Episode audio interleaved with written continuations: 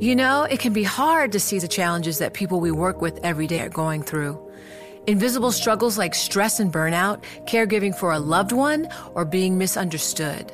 But insight, awareness, and empathy will help us better see the issues they're dealing with. And that can make us and our companies healthier too. I'm Holly Robinson Peete. Join us on The Visibility Gap, a new podcast presented by Cigna Healthcare. Download it wherever you get your podcasts. The countdown has begun. From May 14th to 16th, a thousand global leaders will gather in Doha for the Qatar Economic Forum powered by Bloomberg.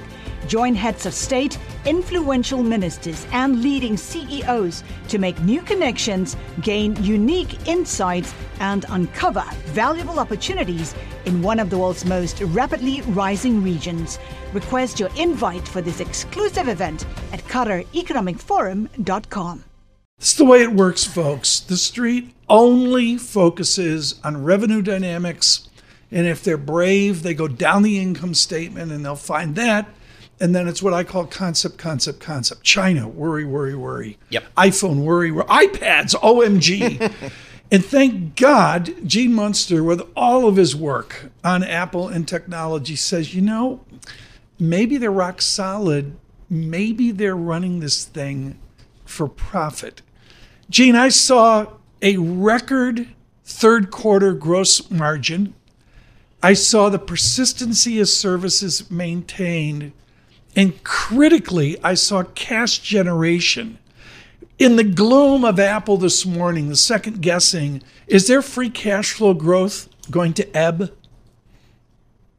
No, I, I, Tom, I think it's just going to flow and flow higher. And ultimately, they showed, as you said, some of the most impressive margins, the most impressive gross margins that they've ever printed. A mixed environment where component costs are rising, uh, labor costs, shipping costs, all of that, and they've been maintaining price. That shows operation yeah. efficiency. That's what drives free cash flow. And uh, you said it uh, right. One uh, big X factor around free cash flow that we've observed with big tech over the last nine months right. is is they all say we're going to be investing more into AI. Tim Cook talks about that, but says he wants to do it uh, responsibly, which right. means he wants to protect margins and do that. That is a unique perspective.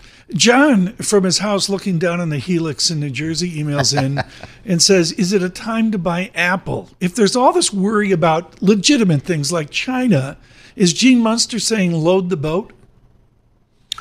So uh, this is not investment advice, but I do think that this is a time to own Apple, and ultimately is you have to play this picture forward for one, two, and five years.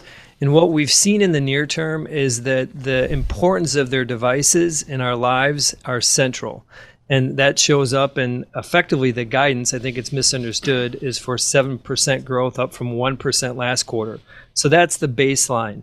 The second is just the opportunity that they have to continue to sell that engaged base more products.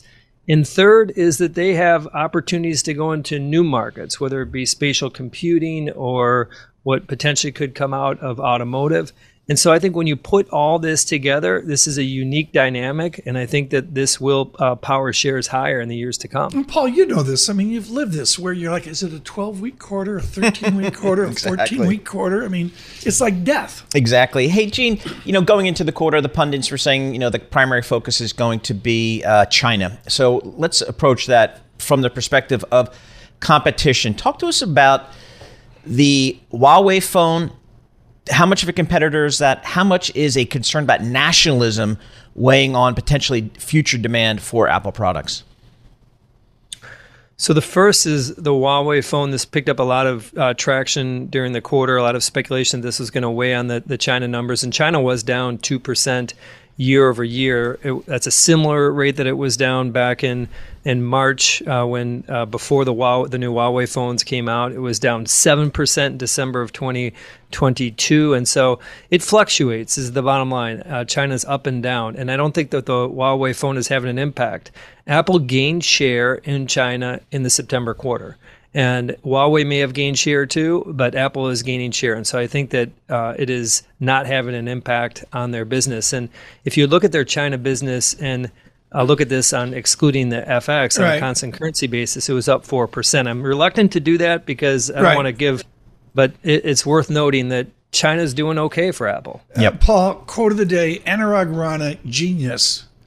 Apple has 18%, one eight, 18% of the unit installed base. And yet you just heard Gene. Yep. Munster say they're gaining share in They're China. gaining share. All right, let's go to the other side of the income statement there, uh, Gene. On the cost side here, I guess you know when I look at the the the operations of Apple, I just don't see any scenario where they decouple from China. Now they can, I guess, reduce to some extent their dependency on uh, sourcing and manufacturing in China, but they really can't decouple. So, how did how do investors, long term investors like you, get comfortable with that side of the equation?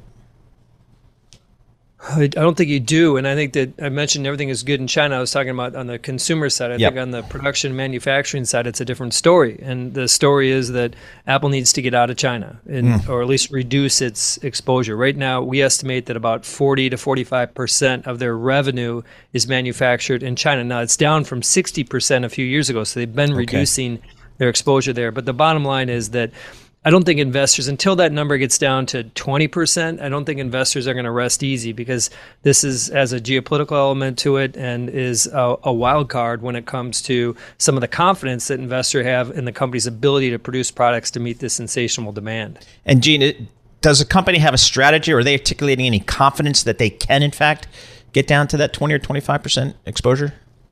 Uh, they do. It's predominantly India. India is right now about two percent of their production, and they talk. They've talked about ramping production there, and so it'll go a lot to a lot of other areas. Even like you probably will see something in Mexico Yeah. in the next five years too.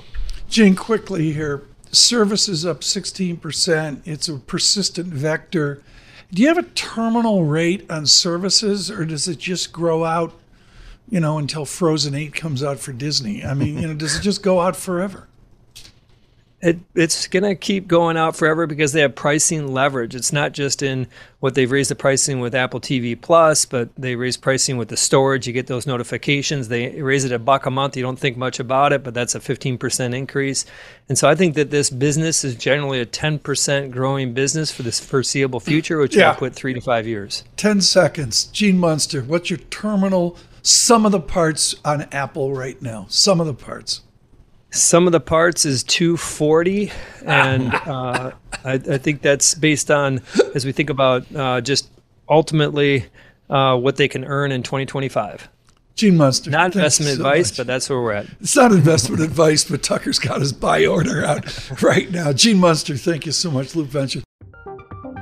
From Silicon Valley to Wall Street, the promise and perils of artificial intelligence are playing out on the world stage.